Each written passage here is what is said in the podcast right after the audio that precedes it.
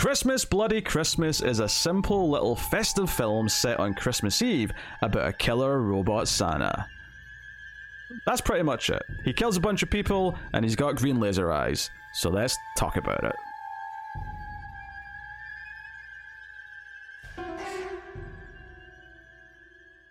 Welcome everyone to Screams After Midnight. I am Peter, and joining me for this festive edition is Tim. Hello, happy holidays. This is a horror movie podcast. We get together, we talk about a horror movie, and on this episode, obviously it's Christmas season, we're doing another Christmas horror movie. We're going to be talking about Christmas Bloody Christmas, which was a new Shudder release at the time of recording just this past weekend, although it's another week before you get your grubby little mitts on this Christmas present. But we'll start spoiler free as we always do. We'll give you a warning before we go into spoilers. But yeah, we're going to talk about it. The premise of this one is fairly simple. There is a robot Santa at a toy store that has been a repurposed robot from the military that goes haywire and starts killing people on Christmas Eve. That's the premise. That's just the synopsis. That's all you need to know. We'll get into it. So I will start with the question that I always do. Tim, what did you think of Christmas Bloody Christmas? No. In order to oh god, sometimes I just can tell you're going to go on like a long monologue. Like, just there's a tone at the start of it. Just in order to properly examine this movie, we must first properly examine my past. What? Holy crap! The main girl in this movie reminded me so much of an ex I had. It was it was like really, really distracting. Because it's like not just in like, you know, not just like looks wise or attitude wise or whatever. It was like, oh, like they looked very similar. They acted like the exact same way. Like, you know, a lot of little like, just a lot of the things they did and like cadences and stuff. You know, very similar attitude and. Yeah, I'll admit I found it a little distracting while watching this movie. You know, trying to enjoy this movie with my wife and trying to bring back, you know, memories of lovers past. Did you mention this fact to your wife whilst watching? Of course, yeah. Did she think it was funny, or was she uncomfortable by the whole affair? No, she thought it was interesting. You know. Sometimes that's a. The word "affair" was not chosen intentionally in a sort of punny way, for the record.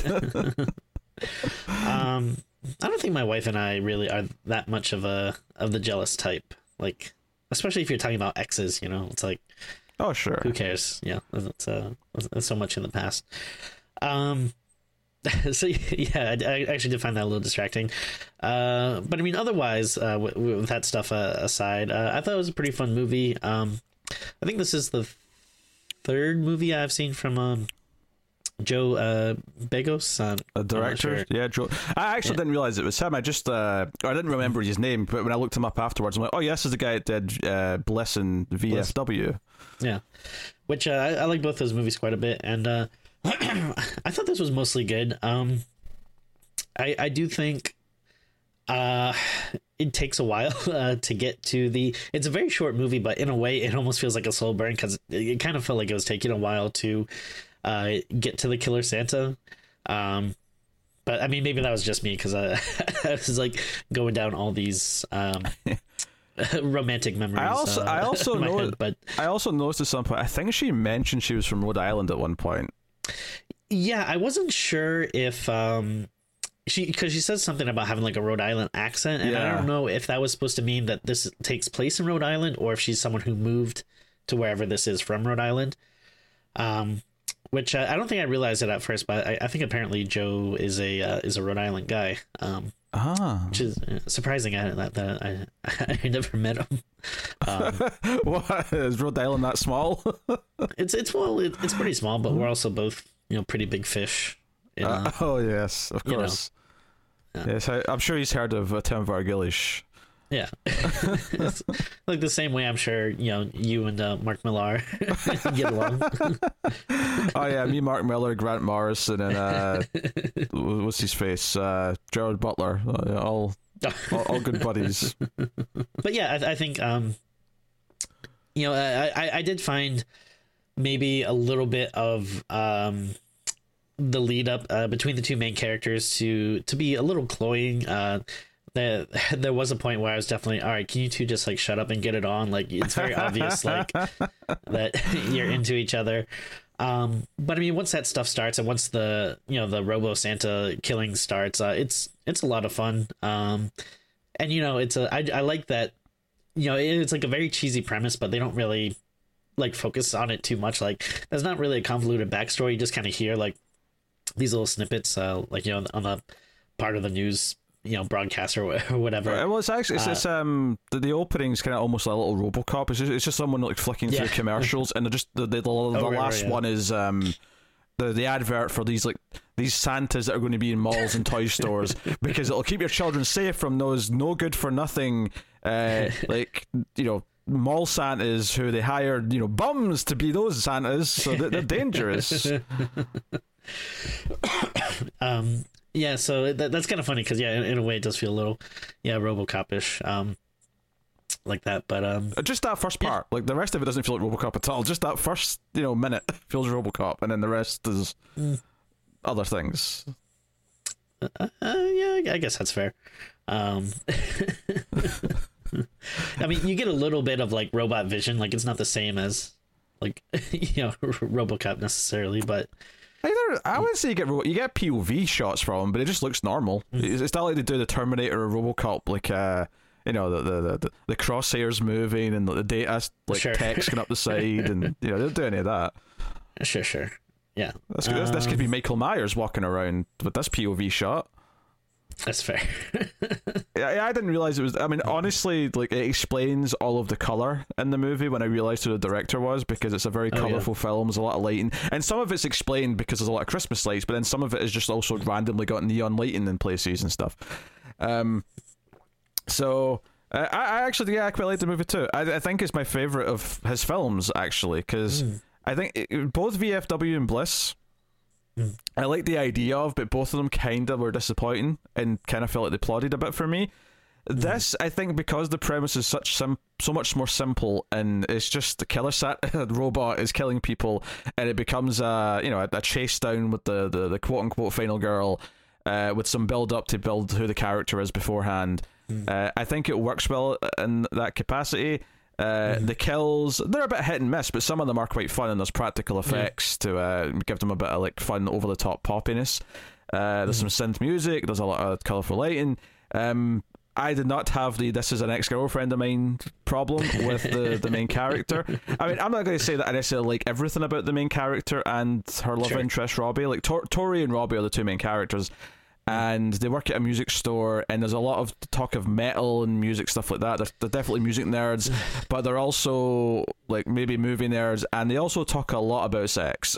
There's a lot of sex talk throughout. Yeah, the thing that was like annoying about it is that like every conversation was like basically like boiling down to like some type of like competition or some type of argument about either like a music or a movie or like something where they're like, you like this thing, oh no, like you're an idiot, like no, this is the best, you know, whatever, blah blah blah. It definitely like got to a point where I was like, okay, I could use like less of this, like I don't know, maybe like 30% less or something of that kind of dialogue or whatever. I think to its credit, I think it feels very natural with them, and I guess the two actors have some chemistry, and like I can imagine like a lesser version of this movie where this is grating to sit through this, but the actual back and forth was quick, and it was, you know, witty enough that it always felt like they were never annoying me as characters. And I don't want to spoil anything because we're going to be recording even more streams this week, but I watched the movie the other day, and the characters were insufferable, and you're going to hear me rage against them.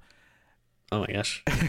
And I think, you know, a similar thing here, what I'd compare them to here is that I don't think these people in this movie are necessarily exactly the sort of people that I would want to be around, but they were fun enough in a movie to be around with their back and forth that, it does take a little while. It's about half the movie before they really get involved in the actual horror plot. You know, up until that, it's just kind of cutting between them and the build up to the Santa and so on. But for the most part, I thought they had decent chemistry. I thought the acting was solid from at least the main two. I didn't even realize it when I was watching it, but yeah, Jonah from Mystery Science Theater 3000 in your version has got a small role in this. So you see him briefly. But by and large, though, once it really kicks off and it's just kind of this, like, you know, unstoppable killing machine type movie, that, yeah, there is parts of it that remind me a bit of Terminator. And if anything, I'm kind of pleased they do, because I feel like sometimes it's just a budget thing and they can't do anything decent with, like, the visuals or whatever. But sometimes I feel like they tried, like, some movies will try to avoid certain things with robots because they don't want to feel like they're copying Terminator or other movies like that. And I'm like, no, I want to see the Santa, like, have some of its skin ripped off so I can see what it looks like. I want to see these things. And yeah, it does feel kind of Terminator the way it all plays out, but you know what? That's okay, right?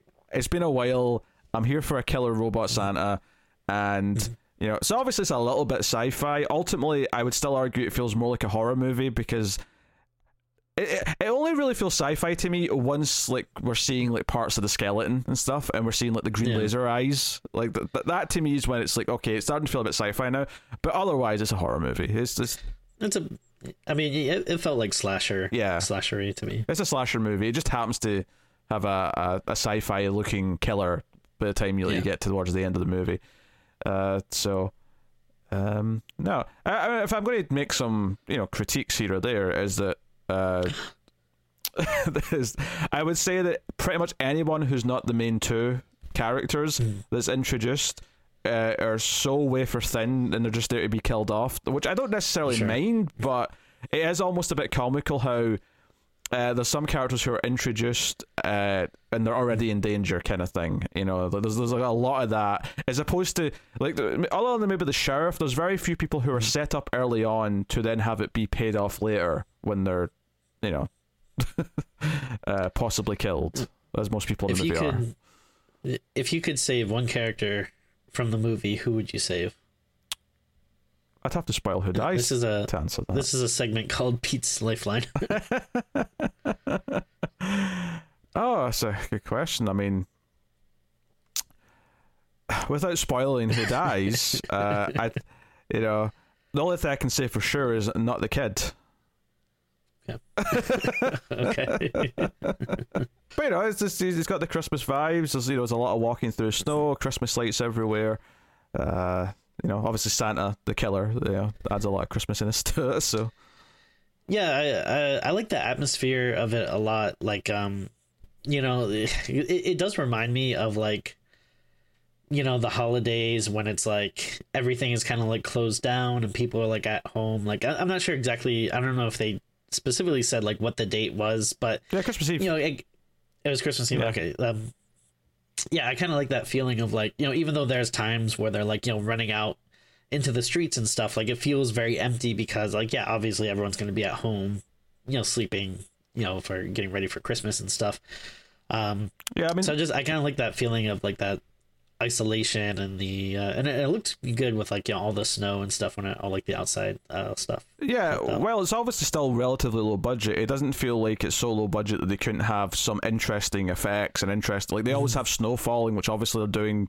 You know, they're dropping fake snow to have this, you know, these scenes out in the street. So it feels like it has some money behind it to at least be able to achieve some basic, you know, movie stuff. And I think, you know, what you're saying about the setting and the mood of just having, like, you know, like, I think part of it is that our two main characters are these two, you know, 20-something, maybe early 30-something, kind of not losers, but, like, you know, they're not family people. They don't have, you know, spouses. They don't have kids. You know, they work in this kind of alternative, like, music store as a job. They're kind of these metalheads who don't really care about Christmas that. Well, at least she doesn't care about Christmas that much. And it's kind of like giving it from this perspective. It was almost kind of refreshing to see. Oh, here's just a Christmas where there's two people who want to get drunk and have sex, as opposed to, you know, the dad's coming home for Christmas and he will get home in time with the present before he's stabbed in the head by Santa, or, you know, like, you know. So, and I guess it's also kind of refreshing that it's not teenagers, because I feel like, you know, that tends to be the typical go-to with these things. Sure. So that's also kind of nice. Yeah, I had a good time. Like, you know, I don't think it's, you know, an amazing movie, but it's probably my favorite that I've seen of Joe Begos, or however you say his name. So, and I mean, in terms of like newer Christmas horror movies, I feel like this is probably the best one we've gotten in a while. Yeah, that's probably fair. I don't even know what the. I mean, Rare Exports was 2010, 2011. That one's quite good. Krampus, obviously, 2015. Mm. I can't think of, like, much else other than the Black Christmas remake, but... Yeah, like, there's been some that we've been okay with, like, you know, we've been kind of muted on, like, you know, like, the one with the kid who's the villain, like, that, you know, that's alright. Sure. I think it's better Watch Out, but... Oh, yeah. I would say this is more of a complete package for me than that, because it just looks better as a movie. Oh, I agree, yeah. Yeah, it feels like a movie that wants to feel like a movie rather than just, you know, look like a made for TV like Hallmark thing that happens to have a horror element in it. Yeah. So no, I would agree with that. Obviously, Dial Code Santa Claus is amazing, but it's not actually new. We just we just discovered it in the last couple of years, but it's not a new film at all. I'm curious why. I mean, this is obviously like an American movie, but I don't know why they gave it such a British title. You realise the word bloody, while in the context of saying, oh, bloody hell, is very British. Saying something is bloody because it's got blood coming out of it, like a person. You look bloody. That is a word that Americans can and will use in the right context. Not this American. I mean, obviously the title's referencing Sunday Bloody Sunday. So, you know. Okay. why are you so confused by that? Sure. Have you never heard of the U2 song, Sunday Bloody Sunday? Probably.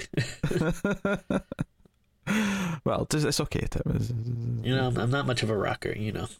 Oh, of course not. Actually, one of the things I want to talk about, so they're having a conversation about movies at one point in this. That I think it's okay to talk about this in spoiler free, because it's just like a, you know, random conversation they're having that has no bearing on anything. And he's kind of giving her shit. So Robbie's giving Tori shit because she's saying that Pet Sematary 2 is better than Pet Sematary 1. Now, I've never seen Pet Sematary 2, so I don't know how crazy or not crazy. Like, the points she makes in her argument are compelling to me. She's saying it's got a better Clancy Browns in it. She says there's better music. I don't know. I don't know the music well enough to say one way or the other. But they then go on this like thing where he starts quick firing like you know, franchises, and she says which one she thinks is the best. And the bone I have to pick here is not so much that she has pretty weird taste in movies and she likes Freddy's Dead as the best Nightmare on Elm Street, because what the hell, woman? Clearly go see therapy. But my problem with this is that in this list of franchises, which includes Alien, and she says Alien Covenant, which, what the hell, nuker from orbit. Yeah, I don't. That was terrible. But in this list of franchises, he says Child's Play, and she says Child's Play 2, which is actually the best Child's Play movie, and I am mad at the movie for implying that anyone who thinks Child's Play 2 is equal to someone who thinks Alien Covenant is the best Alien movie. What's wrong with you, Joe? Come on. Yeah, I mean, this is, like, very clearly, like during this scene, like, you could tell, like, oh, this isn't the character's opinion, this is like the director very much wants to let it be known, like, these are the movies he likes. It didn't feel like natural for the character. I'm glad you brought it up, because I was gobsmacked with that Pet Sematary 2 line, because I think Pet Sematary 2 is garbage. I mean, if we watch it, maybe there's a chance that you'll like it more because you didn't really like the first one. But yeah, the bar's pretty low for me in terms of that. Yeah. But I mean, as someone that likes the first one quite a deal, I think the second one is pretty bad. I do agree Clancy Brown is good. I mean, when is he not? But I mean, everything else surrounding it though is pretty horrendous, I think. I do think it felt natural when they're talking about Pet Sematary, because it was like, oh, this is a weird movie to be having this debate over, so I appreciate that it's not just, you know, like Empire Strikes Back is better than Star, you know, like it's something a bit more obscure. It's when it gets into the rapid fire where it kind of feels like, okay, someone wanted to get a bunch of weird opinions into the script. Yeah, like that feels like a kind of a weird niche thing that someone might bring up, and then like Alien Covenant just it sounds like very bizarre. Like then you're just trolling. It seems like maybe he is trolling. Maybe he's just doing it to be funny. Like that could be the case. Possibly. Yeah. I can't believe Joe likes Alien Covenant. That's just madness. Yeah. I mean, especially like if you like it, that's fine. But to put it above like, you know, the original and Aliens, and I mean, I'd say even like Alien 3 and, you know, like Resurrection are like way above it. Like hell, that's Prometheus. Sure, yeah. I don't like Prometheus, but I wouldn't put Alien Covenant above it. Yeah. So, AVP even. I mean, AVP 2. You've got an interesting debate. AVP yeah. Requiem versus Alien Covenant. Yeah, Alien Covenant might be better actually.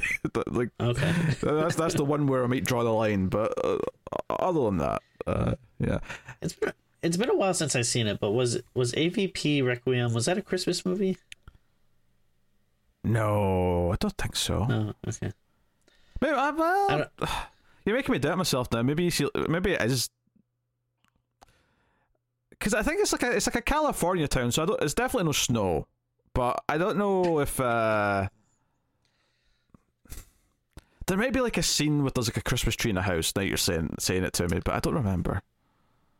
Yeah, it's been forever since I watched it, and Lord knows I'm not in any mood to rewatch again. But yeah, I was trying to remember if it was like I don't know why it just popped into my head, but I'm like trying to think like, oh, like Christmas lights and stuff. Was that a Christmas movie? I don't know. Who cares? I mean, I have reviewed that movie twice now, so I am done. I am done ever watching it ever again. It's terrible. I would say a lot of the worst things I've ever had to watch for review were for Screams After Midnight, because we've watched some crap. But AVP 2 is like, might have a lot of them beat. You know, there's only a few things that we've done on here that are worse than that movie. Rough going. But yeah, so yeah, there's a lot of style to this, which boils down to kind of witty characters walking through like snowy like streets with all the neon lights and Christmas lights hitting them. It gives a lot of the kill scenes later, like the sort of bathed in green or red or sometimes other colors, but those are the two main ones that obviously pop up because it's Christmas. So. Yeah, I had a good time. I would recommend it as a fun little slasher movie with some fun practical stuff towards the end when it comes to the Santa himself. I think he looks kind of cool once like some of them's like been ripped away. Oh yeah, totally. So because like even because like yeah, before that he doesn't look very like robot-y. Like he kind of looks like just a guy in a Santa costume. Yeah, that's the weird thing. Which is not necessarily bad, but yeah, it's kind of weird that yeah, the military apparently has actually perfected Terminators. Yeah, hey, I believe it. I mean, he's walking a little robotically, of course, but that's pretty much it. He does like the axe though. He does keep he kills people in a variety of ways, but he keeps going back for that axe. He loves having that axe as his go-to weapon. Yeah, you know, Jason's got the machete, Michael's the butcher knife, Freddy's got the glove. And Santa's the axe. Him and Jack Torrance love that axe. Got an axe to grind. I actually kind of love that there's like no even real reason why the Santa haywires. You just hear in the news at one point that some of these Santas are malfunctioning and reverting to their prior like military programming, and I'm like, what military program is just kill everything in sight? Yeah. I mean, what were they doing with these robots? Were they just like sort of like airlifting them into like enemy territory and going, right, go nuts, just murder everything? I mean, honestly, it doesn't sound. I wouldn't put that past, our country to develop something like that. Well, I don't know, but that's the gist of things. I suppose we'll give the spoiler warning so we can talk about the movie in detail, talk about all the various sequences and kills and things. I do like that it starts off with Tori like getting to it. She's like, I mean, I think obviously she must have been there before, but she's like sort of arriving back at work, dropping off like some extra vinyl or whatever, and that's the start of the movie, and that's how we're introduced to her and like Robbie, who works for her. I do kind of like that the movie starts there and then ends there, like, you know, because we go through like a whole journey, like to eventually go to her place, which is where the chaos really starts, and then it kind of works its way back to eventually get into this, the music store again. I kind of appreciate that. Yeah. A music store which still stocks VHS tapes, I noticed.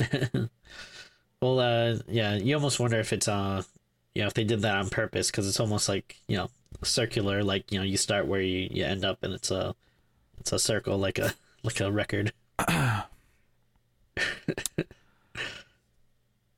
Bless you for trying, Tim, but I think you might be reading into something a bit too much there.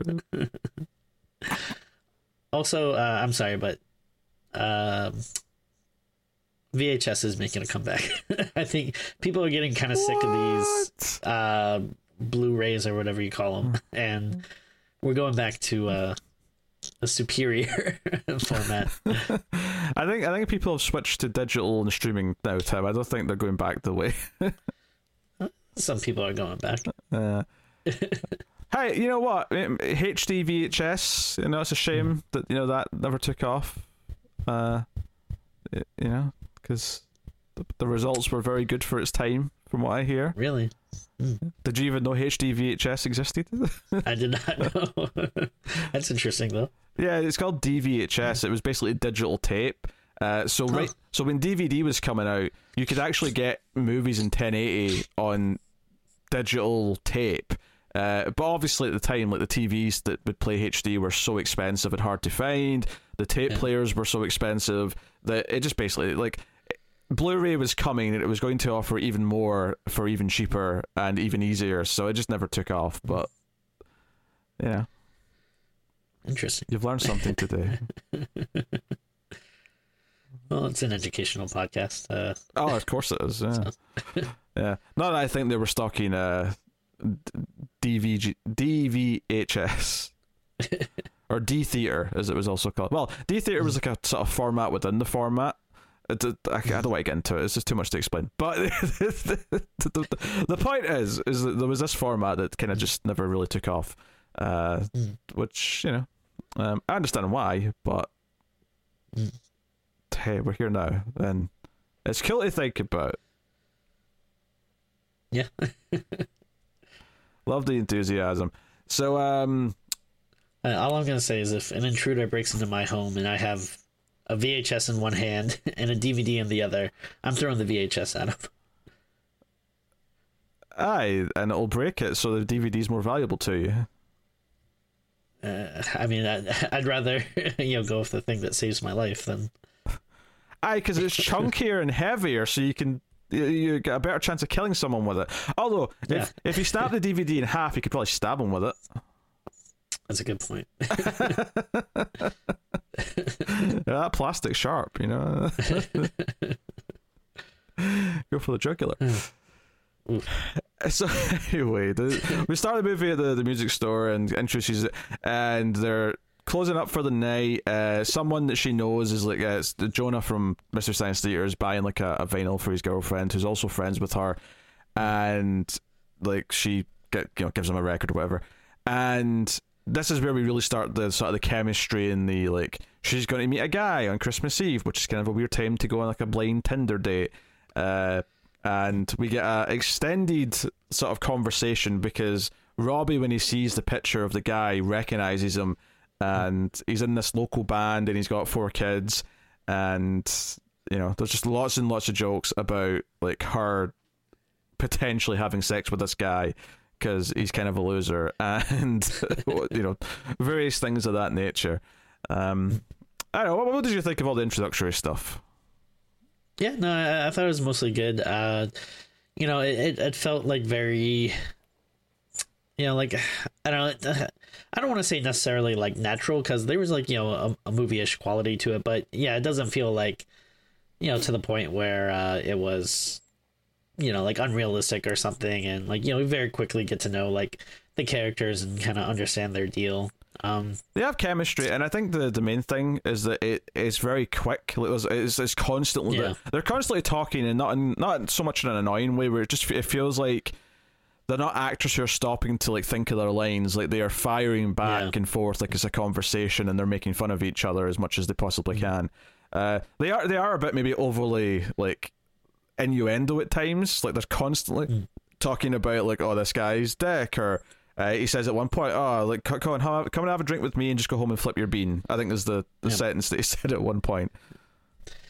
I forget who it was, but I think I saw someone on like Twitter or something who compared Joe to like basically being like kind of like Rob Zombie, but if he actually had like talent and like you know made stuff that was watchable. And it's kind of, it sounds like kind of an odd comparison, but I can kind of see that like you know, especially like in the dialogue and stuff, because you know it does get like a little raunchy, or maybe like another comparison I could kind of see is like almost like Kevin Smith in a way or something. But it, the difference between like, you know, those other directors though is it actually like feels like more natural, and you know it usually doesn't get like grading or something like where, you know, a lot of those other characters you know from those movies can be.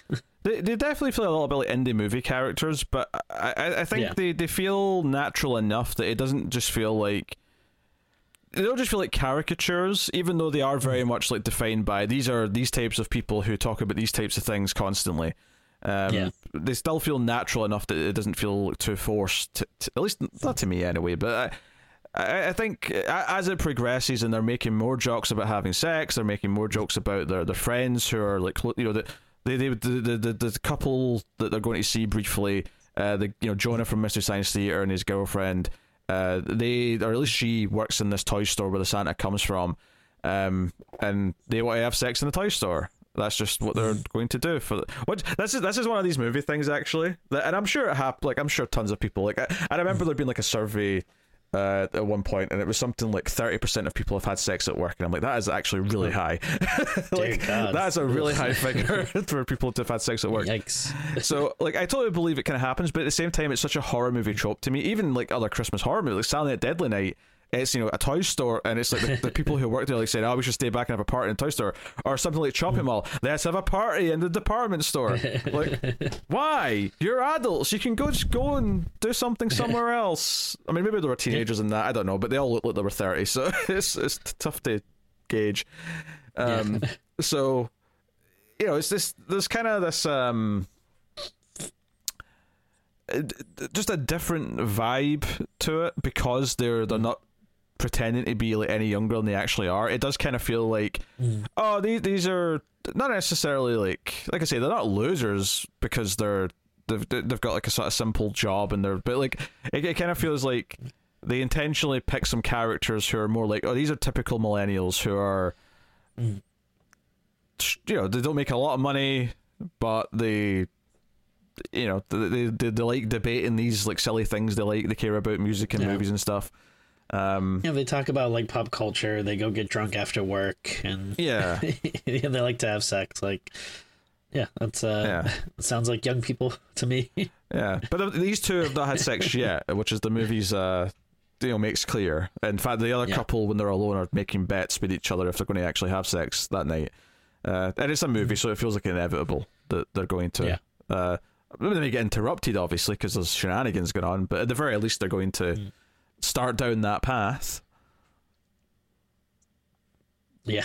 Leading to the bean that's going to be flipped. Or was it? No, it was flicked. It was flick the bean, not flip the bean. Yeah. Flick the bean.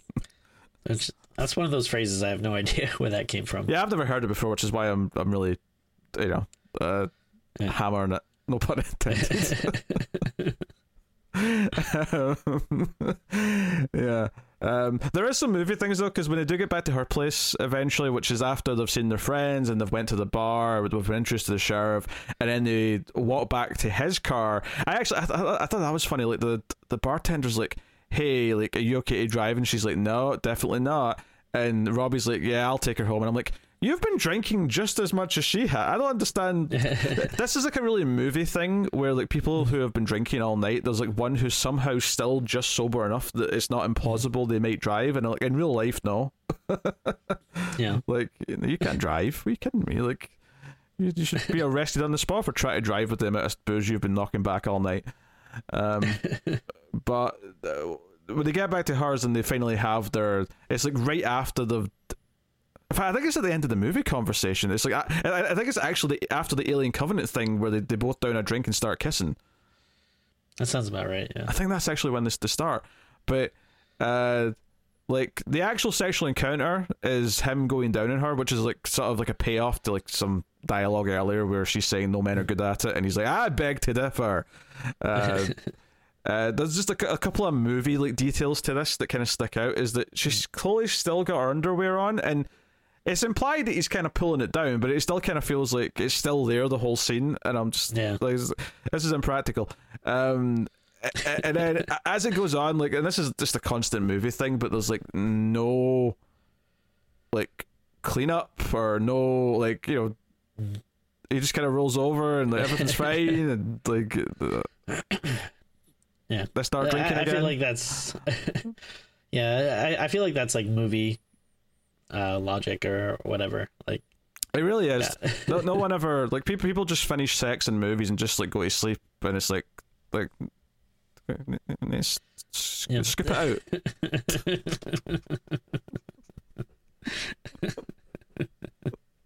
Yeah, that's right. I'm trying to say that as silly as I possibly could. Oh dear.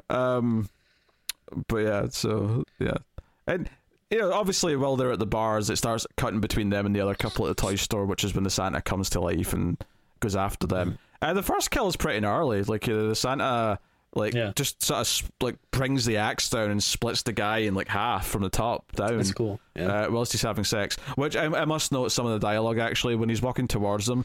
The guy who's behind his wife / girlfriend, I can't remember what their exact relationship status was in the movie, but Jonah's yelling something to the effect of "Christmas does come early. Christmas does come early," and then she's like, don't you dare," and then the Santa axes him. I mean, it was a funny line. I'm not like, I liked it. It's like he's proud of it, which is really weird in the context, but you know, whatever. I don't know. But it gave me a chuckle. Her death isn't as amazing. She just gets her head bashed in basically against something, but. It's all right, but this is all like cutting between them and the main couple at the bar, and it builds kind of a rhythm out of that. And then because the Santa sees them like driving home, I there's not much of an explanation, but I guess the idea is that because he sees someone moving in that direction, he follows that direction, and that leads him to her street. You know, so Tori and Robbie are at her place. And she just casually mentions, like, right before they go in, that her sister and her sister's husband are staying with her. So they have to try and not wake them up. And they are constantly playing music. Oh, yeah. And there's not even, like, a hint that they've woken anyone up. And then eventually, when they, to the point where I was thinking, are they really there? But later on, yeah, they run in when like, all the shenanigans start, and, like, they wake them up so they can get up and get killed. Yeah. I was like, did you two really not wake up whilst they were playing, like, heavy metal in the other room? Yeah, I had a little trouble kind of getting like the layout of the house, because I assumed that they were like in the basement or something, but then I think at one point it looked like they were coming downstairs. So I was a little confused about the actual logistics of the house or whatever. But this may just be another movie thing where, like, given like their employment, that this house is far too big for what she should feasibly be able to afford, but you know, whatever. Maybe I missed it, but I thought she was staying at her sister's. I thought it was the other way around, but I don't know. It could be. No, I think it was the sister and that were coming, because at one point when they're getting woken up, the brother-in-law yells out, "I didn't even want to come here anyway." Oh, okay, yeah. So yeah, that is weird then, because it does seem like a pretty. Nice place for, I mean, yeah, if you're just working at a record store. That is a constant like flaw in movies and TV. I mean, like I say, if this is some shithole like middle of nowhere town, you know, like maybe it is quite cheap to like buy or rent a house. That's true. Where she lives. I don't know. That's fair. Yeah. I don't claim to know the economy, although it still is 2022, so you know, everywhere is more expensive. But so the Santa like kills like an entire like house of neighbors, the dad gets killed, the Santa comes in, and it's actually a pretty good death. Like, I didn't think it was at first, because he just gets like axed in the back, and I was like, oh, you didn't really see it, and he's just kind of walking around, or he's crawling with an axe in his back. But then Santa like curb stomps him into the stairs, and you see like a you see like a prosthetic or model head go smoosh, and I'm like, all right, okay, all right, that was not bad. No, yeah, into it. And then I think it was the wife, maybe, or older daughter, I'm not sure, gets chased into the bathroom and killed. I assumed wife, yeah.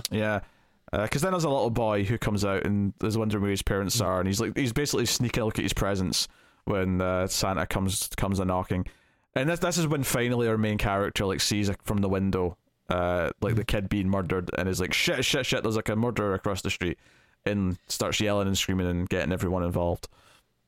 I really liked this scene. In fact, like this probably like little stretch was probably like my favorite of the whole movie. Just the way like it shows her like looking through the blinds, and then kind of seeing it, and like I like the fear of like, oh crap, like did they see me? And then like it's like I gotta look again, because I gotta know if they're still there, if they're looking at me or whatever. But like you're too scared to like, you don't really want to do anything, and then like just like nervously like trying to wake everyone up, and then like when you kind of start to hear like the Santa walking like around their house and stuff. There's a lot of stuff here that I thought was really good, and especially like this is where it starts to feel like really slashery, which is cool. Oh yeah, this is where it really kind of picks up. I mean, there was obviously the couple in the toy store got killed, but that was like, that was fairly early on, and it's been a little while since then. This is where it starts to really ramp up the pace of things. And I appreciate as well that for a good while, Tori never actually thinks it's a robot or says it's a robot.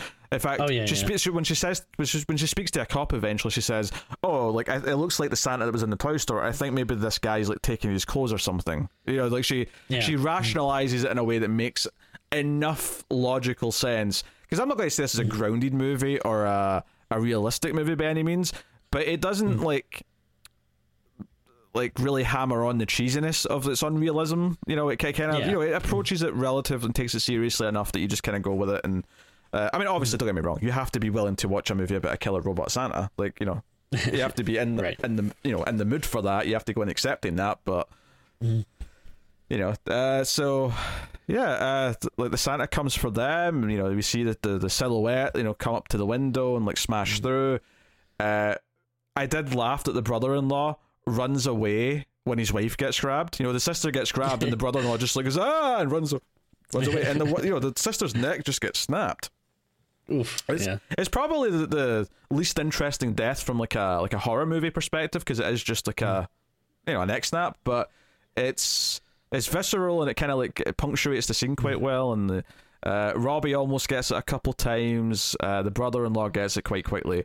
And they get out to his car, which is like a station wagon that like has trouble starting, so they're struggling, and they end up crashing like down, because she lives in like a hill, and she ends up crashing into some other neighbor's car, and the neighbor comes out and is like yelling at her like, I'm going to phone the police, you've ruined my car, you bitch. And this was funny. Well, I actually thought the shot of like, because like they're too scared to get out of the car, and they're yelling at him that it's dangerous, and he's just mad about his car, and he's got his phone out, he's going to phone the police. So we get this shot from inside the car looking at, it's basically behind our protagonist looking out the window, and the snow's coming down heavy, and you just see Santa like walking out the snow in the background, and like, so you don't really see him until he's like a couple of feet away from this guy. So it looks quite good, and then he obviously axes him a question. Yes. What? I can have jokes too. Very good. Thank you. And then Santa just like axes the windshield, rips it off, and then just pulls Robbie out. And Robbie, he's trying to like get away, but like he gets his death's quite good actually, because it is just an axing again, but he gets axed right in the face. Like we see his face, much like the guy who gets curb stomped in the steps. Like we see the axe go into this like prosthetic head. Because he's sort of like sitting next to the car at this point, and the axe goes all the way through to hit the car, so it's like his face gets sliced in half. And it's pretty surprising too, because like you know, I don't think I necessarily would have been shocked if he died in the movie, but I kind of would have thought that he'd like at least make it more towards the end. Yeah, this is probably just after the halfway mark when he dies. I guess it's to sell that, you know, the threat is real and to leave her like on her own kind of thing, because I don't necessarily think that, I don't know if this movie's got like a lot of subtext to it or anything. Like I'm trying to think of like if there's anything that, you know, like I don't know, like her like refusing to like accept this like prospective partner who she clearly gets on with in front of her for so long, and then just as she's actually finally ready to like sort of take the chance, it all goes to shit. I don't know if it, you know, because I think it is just no. We have relatively entertaining, likable characters, and then there's going to be a killer Santa robot, and that's just all it is, and that's fine. But my analytical mind tries to see if there's anything more than that, and I don't necessarily think there is, and that's okay. But yeah, so but the reason why I'm bringing it up here specifically is just because I was like, you know, it's like a big dramatic reason, other than just like the shock death of like killing him this early on. I don't know. Yeah, not sure. But it's at this point though, because the other guy called the cops though, like a cop car pulls up and the officer gets out, and immediately like, you know, this killer Santa's like, you know, pulling an axe out of someone's face, so he just starts shooting them with his shotgun, and he thinks he's dead. And Tori's like, check, make sure he's dead. And he's like, it's okay, ma'am, calm down. Although I think she knows him by name, because I think it's a small enough town that like there's only 3 cops, and she knows them all by name. And like, of course, the Santa gets up. He shoots him again, but then the cop gets killed pretty, you know, violently. He gets like a shotgun blast to the face, and we get the blood spatter all over the car. Santa's not going to, you know, discriminate against other weapons. Like, he'll use other weapons if they're ready at hand. This is important. So Tori, in a bid to try and get away, you know, drives the cop car, and, you know, tries to just get out as far away as possible, but ultimately runs into like the ambulance that's been called to the scene of the crimes, as well as the other cop car, and immediately the bigger cop, like the chubbier cop, arrests her and takes her in, because she's covered in blood, she's driving like his colleague's like police car. So she's taken to the station and all that stuff, where no one, like, they don't necessarily think she's killed anyone, but they don't necessarily believe her crazy story either. Because I guess at this point, I think I think this is right around this part of the movie where the Santa, because he gets shot in the face with a shotgun, there is a bit of like a green glow to his chin. Like there's like some, you know, it's broken through some of the skin a little bit. It looks cool. Yeah. So. And I do like that they, like the cops, like, I feel like most movies, like, you know, they would go the route of like, oh, you're clearly crazy and you killed these people, so we're going to lock you up, and then, you know, she'd be in like a jail cell or whatever. But I like that this movie doesn't do that. Instead, like, you know, they're talking to her, and like you said, they're like, okay, like, we know you didn't kill any people, but come on, what the hell? Like, you're covered in blood, you're telling this crazy story. I do think it was kind of weird that like they had like 2 cop characters with kind of just like insane crazy mustaches. Like, I mean, it was easy to tell them apart because the one who wasn't the sheriff was much like more overweight, so it was easy to tell them apart. But you're right, they had very, very similar, like, you know, the long sort of what would you call it? Not quite handle. That's not handlebar, but like kind of like like the full mustache that goes down to the chin. Very extreme. I think it does dodge a few tropes actually, because like I think it, like the way that the sheriff like, interacts with the couple when he meets them in the bar, like he is very standoffish and like sort of acts like Robbie could be trouble and warns her against him. But and it sort of felt like at that point it was setting up this thing where later on he's going to think Robbie's the killer and try and arrest him, and that's going to be like an obstacle where he's in handcuffs for a while or something like that. And instead, like he still buys them some drinks at the bar. And then here he's very calm with Tori and sort of says he's obviously not ready or prepared for any of this, but he's like, no, I don't think you killed anyone, but like there's questions that need to be answered here. There's stuff we need to have to look at and investigate and so on and so on. I think it kind of dodged a few obvious things that I think a lot of other horror movies do, which is have the sheriff who doesn't trust the main character, you know, very Friday the 13th Part 6 kind of thing, you know, something like that. or this idea. Like I was really expecting when the bigger cop handcuffed her, I thought like Santa was going to like get back into the mix while she was still handcuffed, and that was going to be like the new obstacle, is that she's in handcuffs trying to get away from him now to make it even more tense and more, and that would be fine, but like I've seen a lot of movies do that where like the character is eventually put in handcuffs and now they have to get away in that predicament. So it was kind of, I mean, eventually Santa just shows up, he drives the ambulance, he's clearly killed the ambulance driver and the other cop, and he drives the ambulance into the side of the station, and the cops got to deal with it, and both the cops get killed in a matter of like a minute. It's really not that long at all, but you know, again, practically looks quite good. You know, shotgun blast to the face. The other, that's one of them anyway. I can't remember if the other one died, but you know, there's a decent amount of death. So I mean, it's not so much that the death wasn't good. It was just there's a lot of them by this point. So yeah, it's pretty bloody. Ballots in the title, isn't it? Yeah. But yeah, so that is, you know, so we're kind of at this like final act of the movie where she's on her own. She runs out to the ambulance. She's taking a shotgun, and hell, even the sheriff gave her a handgun at this point when they showed up, because like how serious all this feels. And she drives off in the ambulance, but the Santa gets on the back of the ambulance, so she ends up like having to pull the brakes, and the robot Santa goes flying out the windshield onto the ground, and then she drives over him, or she drives into the car that she hit, and sort of like traps the Santa by having the, so she sort of knocks the car onto his arm so the Santa can't like move, and she like, you know, lights a, you know, a bit of a shirt on fire, puts it in the you know, the fuel cap thing of the car, and it blows up. And this is where it feels really Terminator, this last like 15 minutes, because the idea that an explosion like melts away not all but some of his like skin and like shows you some of the metal skeleton, and we get this great looking thing where they, not only is there like laser eyes like light up, they actually have lasers, so he's got these like green beams like whenever he's walking around, so it looks really kind of cool. And it's a bit low budget, but it's got like a charm to it, you know. It feels like a really charmful like indie sci-fi robot walking around. I kind of dug it.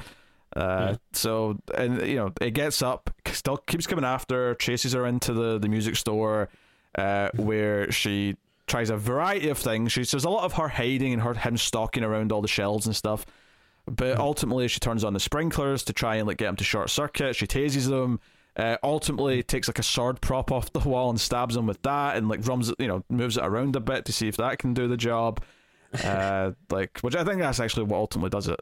Although no, I think he's crawling after that. He's still crawling in the ground, which again is very Terminator. He's crawling in the ground, coming after her. But like, it's tough to sort of like say in words why this last 10 minutes is fun, because it is just a lot of this cool robot like stalking her around this very tight like space. But I don't know. Did you enjoy this last chunk? Yeah, I did. Yeah, you know, it definitely feels like, you know, the action is getting ramped up a lot. And yeah, I mean, yeah, at this point, you know, we've been with the character long enough that, you know, do definitely appreciate like her ingenuity. Like, you know, she's trying a lot of different things, which, yeah, like kudos, you know, a lot of them, you know, seems to work, like at least like little by little. Yeah, I kind of like that's not just like one big thing that destroys it, but I don't know, just like, you know, she's just trying like more and more different stuff. Yeah, it's whittled down. Although she does get a couple of injuries herself. She like her ankle like snaps or whatever when she's like jumping out of the car, and then she gets like three of her fingers chopped off. Like, oof. I think it's when the water turns on. Like he's still sort of swinging the axe and ends up like chopping off like three of her fingers. So she's like hobbling around. And she's like holding her hand, like she is completely and utterly messed up by the end, you know. So she already kind of hated Christmas, but she especially hates Christmas now. So yeah, but she like, you know, the movie ends with her like coming out in slow motion of the store, and it's finally daylight, and she sort of lies there and smiles as the freeze frames, and then the credits hit, and it's like, you know, it's kind of a fun ride of a movie. That is definitely slow in the start to kind of like kick up, but it does a decent job like building like who the characters are for that first chunk.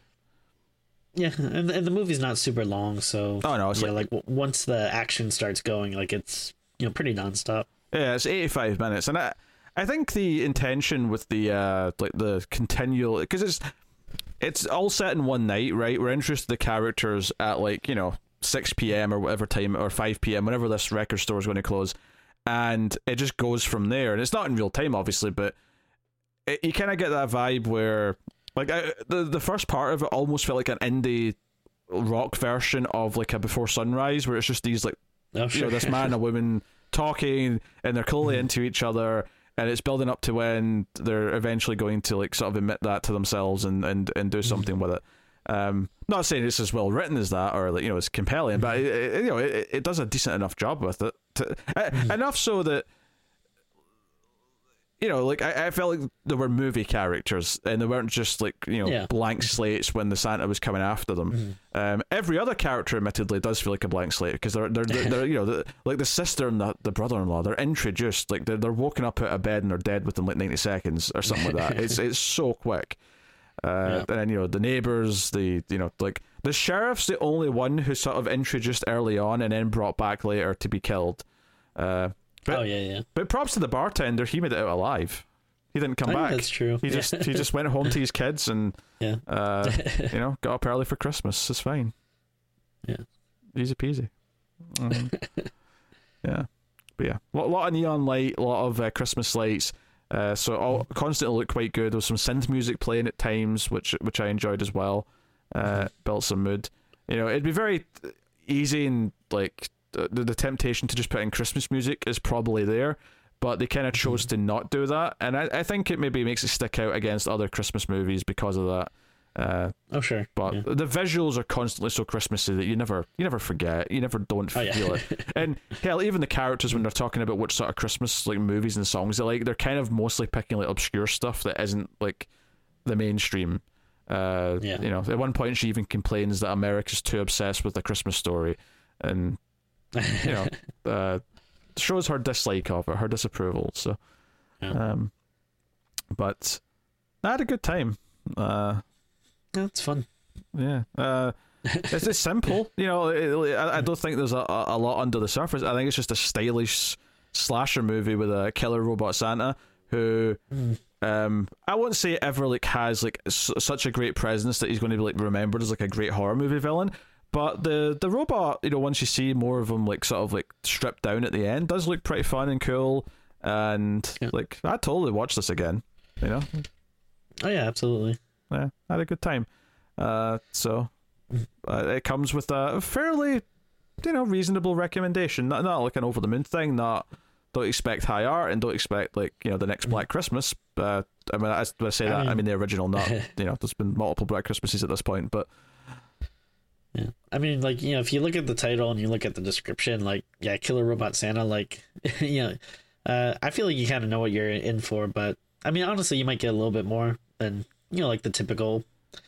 it could have been much worse, cheesy horror fare, but, yeah. Because I was thinking as I was watching it, it could have been, like, what was that Nicolas Cage one that was, like, Five Nights at Freddy's with the animatronics? Oh, was something Wonderland... was it Willy's? Willy's Wonderland, yeah. Yeah. That movie was so boring and the characters were so just like dull to watch and everything felt so cheap and everything like obviously they got Nicolas Cage, but the rest of the movie takes place in a big rectangle room, this restaurant's got almost nothing in it. I think that's the sort of thing that I think this could have been like, so which is why I'm saying it's a lot better than or it could have been a lot worse, I guess, is what I'm saying. Like I think what this actually is an entertaining good little Christmas horror movie as opposed to because it's actually got characters in it as opposed to like how many like straight to Shudder movies are just like kind of these bland or worse like just really bad acting or whatever Well, I feel like what it is like you take what could very easily be a very cheesy, like straight to Tubi, kind of premise for a movie, but then you have a director who actually has like some style, and if you take that, but then you inject it with some characters and some style, you get something that's a little bit more than maybe what you would expect out of something with this kind of premise. Yeah, I mean, that's basically all it is. It's just there's some style to it, there's some fun kills and some fun practical effects, and the characters at least feel natural enough and witty enough that it doesn't feel like they're, you know, it's not like the guy from Troll 2, like, oh my god, they're eating her and then they're going to eat me, oh my god, like, you know, it's not that. And it's a fine line to walk, because sometimes, like, you know, if sometimes when they go for natural, they end up being bland, and I don't think this does that. I think they're enough movie-fied where they're a bit wittier than real people are, just to make them entertaining enough to get them by. So, yeah, well, it's a decent time. I'm happy to give it a bit more of a recommendation than Silent Night Deadly Night 3 from last week. I'll say that much. So. All right, I guess we can read it then. Tim, what are you giving Christmas Bloody Christmas? I think I'm going to give it a 7. It's pretty fun, pretty solid. I think there's a lot to like. Again, there's some style stuff and, some, nice character beats. I don't know. It's pretty good. Like, I don't think it necessarily lit my world on fire, which is, why not going crazy over it? But it is definitely a fun, solid watch, and it's on Shudder, so it's easy to watch and everything, and so definitely would recommend checking it out. Yeah, I think I'll agree with the 7, which is more than I thought I was going to get. Like, I went into it thinking, this, if we're lucky, it's a 6, but it's probably going to be like a 4. Like, that was kind of like my attitude going in. Yeah. And I ended up being kind of impressed that it, it's actually taking time to introduce its characters. They're fairly witty. And I could see them being off-putting if you just don't like these types of people. And they're not necessarily my type of people either, but, the again, I watched a movie last week that I hated every character and wanted them to die horribly, not for the right reasons.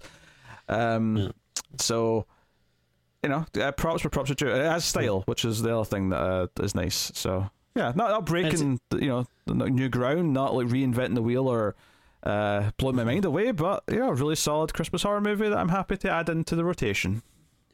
Yeah, and it's kind of funny because I feel like there are certain movies that people get excited about online, and it's like I think a good example is Willy's Wonderland, you brought up before.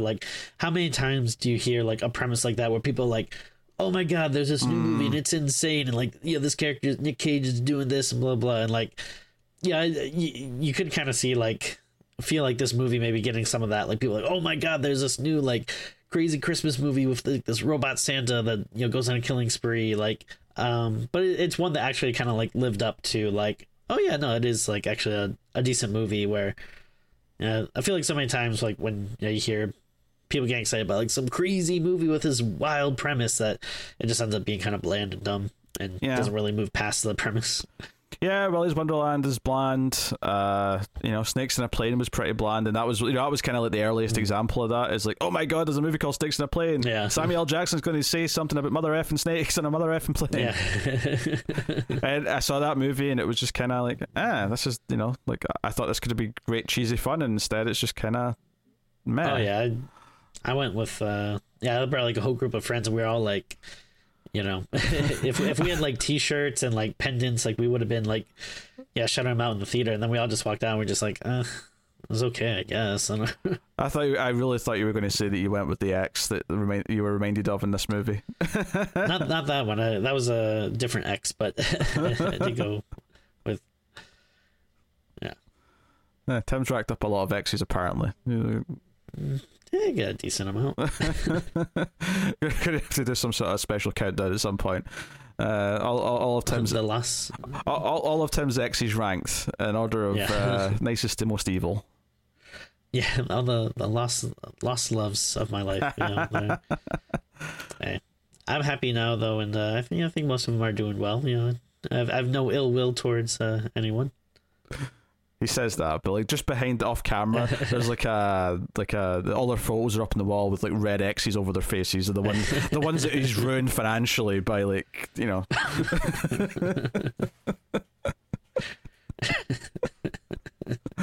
Tim's got connections. He's got people at the IRS going after them all. Sure, yeah.